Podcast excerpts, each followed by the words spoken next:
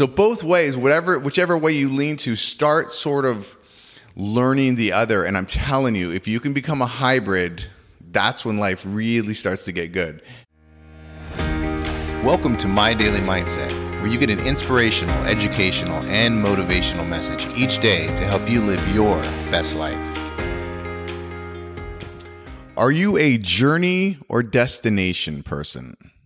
We usually lean one way or the other. And what these are are so a destination person is someone who's very goal oriented and they're going for the goal and that's their purpose. You know, a lot of type A's. Um, and then the journey person is just somebody who a little more free, likes, you know, to live in the moment more and enjoy the ride. Uh, those are the, sort of the two types. I've been a journey person most of my life. I literally just love the experience and you know what happens along the way. Not saying I don't have goals, and that's the thing is you know journey people do have goals. It's just we just sort of enjoy the ride a little bit more.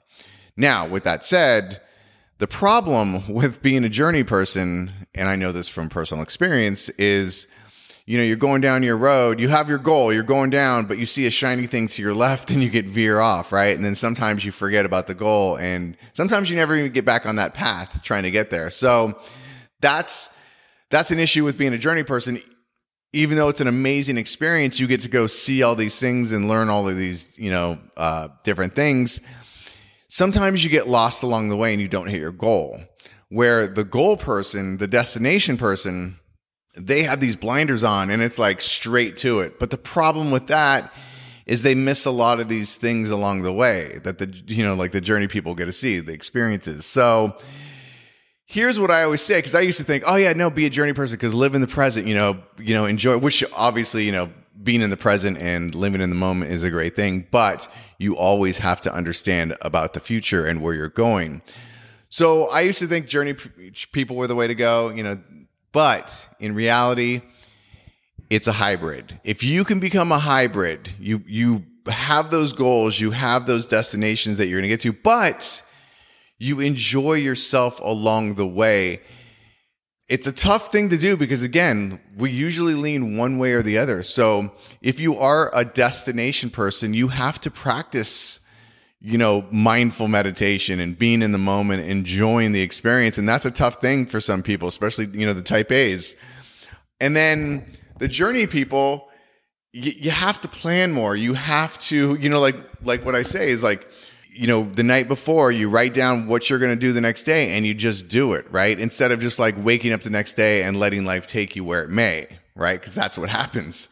So there's different ways you can do this. So the point of this whole little talk here is whichever side you're on, whether you're a destination person or you're a journey person, whichever way you lean, going into this weekend, try and practice the opposite. So if you are just a goal oriented, you know, destination person, that's who you are at your core, go experience and enjoy this weekend for what it is not thinking always about, you know, oh, where am I going next and what am I going to do? But instead, like, hey, just be present.